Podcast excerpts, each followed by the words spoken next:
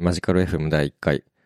マジカル FM は関西人のプロダクトマネージャー、ミチルダと関西人のソフトウェアエンジニアのパミュンがほぼ週で配信する雑談ポッドキャストです。じゃあ初回ってことなんで自己紹介からやっていきたいんですけど、はいまずミチルダさんからお願いします。えなんかじゃあ自己紹介の前に、なんか、その読み、はい。タイトルのその説明みたいなやつの、その関西人、カッコハテナのソフトウェアエンジニアのウパミュンがのところで、カッコハテナ読まずに空白にするっていうスタイ。ルなんだなっていうところで。そう。いや、ちょっと価値観の不一致が最初から出てるんですけど、えっ、と、自分、みちるだと言いまして、あの、兵庫県の明石出身の関西人で、まあ今は IT ベンチャーみたいなところで、プロダクトマネージャーとかの仕事を、はい、粛々とやっております。お願いします。はい。私、えー、ウパミュン、ウパは、えー、同じ、ミチルダさんと同じ会社でソフトウェアエンジニアとして働いてて、で、出身は和歌山県っていう、まあ、ギリ関西かなの人です。お願いします。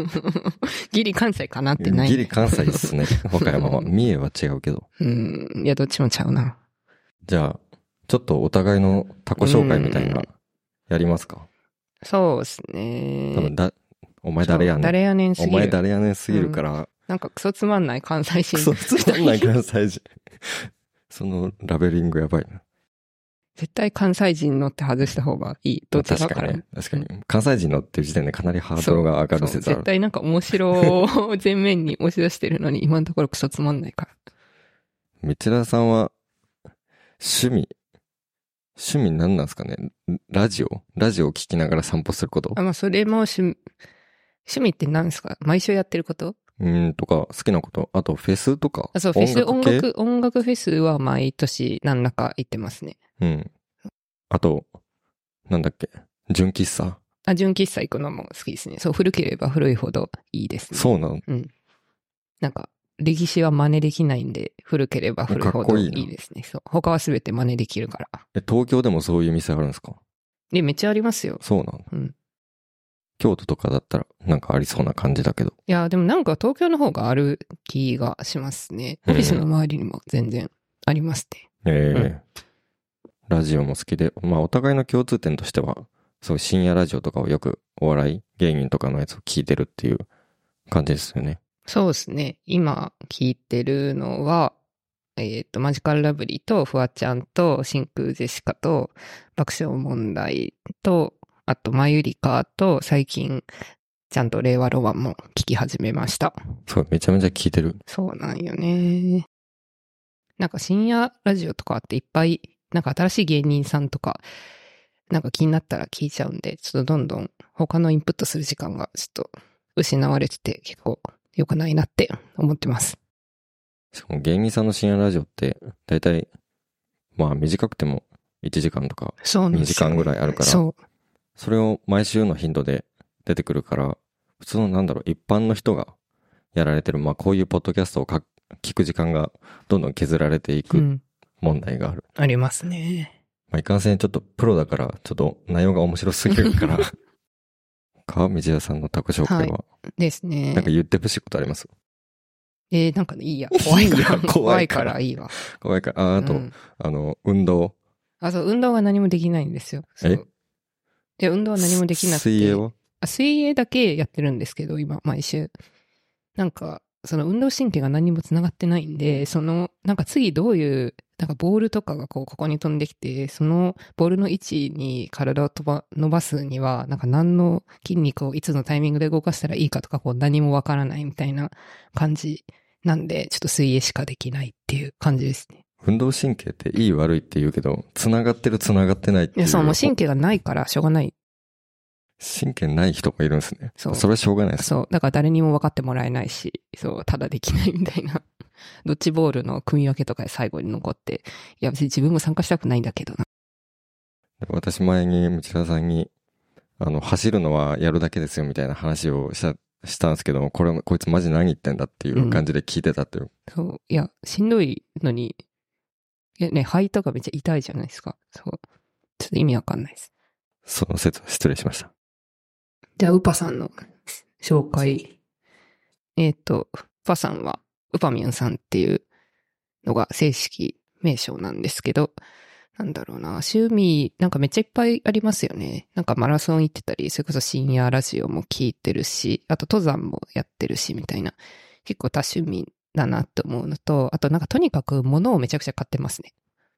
なんかウパさんは、なんかブログとかもやってるんですけど、そのブログにほんと毎日レベルで、なんかこれを買いましたみたいな、これは良かったみたいなんとかをめちゃくちゃ上げてて、マジで、なんかどこからその情報知れてくるんだとか、どの財源からそれ物買ってんだっていうところがまああるんですけど、あんま深くは触れてないっていう感じですかね。そうですね。散財が趣味で。まあそろそろ30歳になるから、散財やめないとなっていうので、来年の目標は散財をしないっていうことが一番の目標ですね。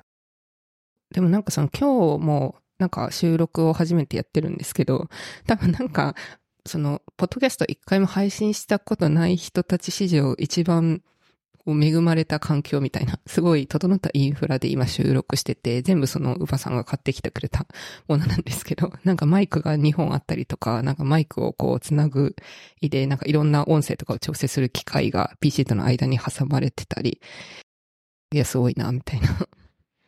こういうなんかインフラというか、セットアップを整えるのがすごいなんか好きで、こういうなんか機材以外にも、最初からこの番組名マジカル F な FM なんですけど、マジカル .fm のドメインを取ったり、いろんなサービスでなんか独自ドメインを使うための設定とか、あの、したり、なんで今マジ、www.magicalfm にと飛んだら、なんかブログサービスが出てて、あ、そうなんだ。それで独自ドメインを契約するための、あの、フィーとかも払ってて。そういう、なんだろあ、う、ほんまや。セットアップとか作業が。いや、そう。なんか、その、今日も話す内容何も決まってないのに、その周りの環境だけめちゃくちゃ整えられてて、その話す内容のところ空欄、なんか、その全部やることとか、その、準備すべきことを Notion で管理してるんですけど、その Notion のなんかエピソード管理の箱だけ真っ白なのに、なんかその他のドメインを取るみたいなやつとか、なんか収録環境をこうしたいみたいなやつだけどんどんタスクが進んでいって、でも本当当日になるまで何を話すかは決めないまま当日を迎えるっていう、ちょっとね、ちょっと今後の継続性が心配な感じで、今日はね、望んでますよね。スモールスタートっていうのを知らないのかっていう道田さんに言われて、そう、MVP って聞いたことないんかって。あの最初から莫大な投資をしてから始めるっていう。まあだから逆になんかサンクコスト的な、なんかもうここまで払ったらもう戻りたくないっていうのがあると思いますけど。まあそうやってね、これまでのかつての自分を正当化して生きてきたんでしょうね。そうですね。あの、厳しいフィードバック で今、なんか、趣味の話してて、あの、あったのが、内田さんさっき水泳って言ってたけど、なんかお互い一緒にやったりするスポーツとしてボルダリングもありますよね。あ確かにそうですね。ボルダリング部みたいなのをちょっと会社で作ってやってるんですけど、割と毎月1回とか定期的に登りに行ってます。うん。前職だと、あの、会社の人と、なんか一緒にスポーツをしたりするっていう文化があんまりなかったんで、うちのボルダリング部だと結構、なんか初心者の人が多くて、そうですね。初めてやりますみたいな人たちと。で、やって一緒に終わったらご飯食べに行くみたいな感じなんで、なんかちょうどいい、なんだろう、準備がほとんどいらないスポーツというか、そうですね。靴もレンタルできるから、うん汚れてもいいような格好で行けば、みんな仕事終わりに簡単に行けるから。だからちょうどいいですよね、ボルダリングは。そうですね。私なんか他の人に迷惑かけないのが結構いいなって思いますね。なんか自分でこの壁を登れるかどうかみたいな感じなんで、別にできなくても誰かチームメイトに迷惑かかるとかないんで、結構こう自分で自分の PDCA 回せるのとかはめっちゃいいですね。確かに、登山とかも、あの、まず一日消費しないといけないっていうハードルの高さと、あと、あまりに遅すぎると、まあ、み、みんなにいや、そうなんですよスペースに置いてね。そ置いてかれるみたいなのがあったりするから、本当にちょうどいい。う、そう。私別に疲れたらその辺で休めるし、ボルダリングは。そう。なんで皆さんも会社で部活をやるってなったら、ボルダリングから始めるといいと思います。そうですね。その時には、なんか、合同でボルダリング一緒に行けると楽しそなんかこの前もボルダリングを、なんか他の会社の人たちと、なんか自分らの会社の人たちで合同で行ったんですけど、なんか結構違うなみたいな、登り方、楽しみ方違うなみたいな話になって、なんかその向こうの会社の人たちは結構同じ壁をみんなで登って、なんか結構応援し合ってみんなでワイワイするみたいな感じなんですけど、なんか自分らのボルダリングの部活はもうおのおので、おのおのの壁に 向き合って、なんかもう現地集合、現地解散みたいな、なんかそういうやつだったんで、すごい壁に向き合ってますねって言われて、そっか、違うんだなってなりました。確かに、途中で、なんだろう、先輩というか、上手い人が来て、アドバイスしてくれたりはありますけど、それ以外はなんか、私たちの部活だとなんか、おのおのが黙々と、おのおのがそう、おのおのと向き合って。自らの壁と 対峙してるだけの、なんか、確かに異様な空間、そう。いや、でもなんか自分はその方が結構心地いいっていうか、なんか、他の人を気にするとかあんましなくていいんで、結構楽だなって思います。そうですね。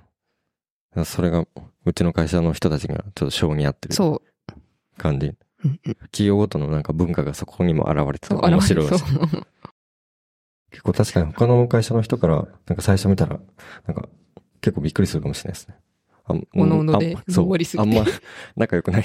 会話ないな、みたいな。そう。そう、これ部活なのか。たまたま一緒に集まった人たちみたいまあ、そんな感じですかね。な。そうですねそう。ですね。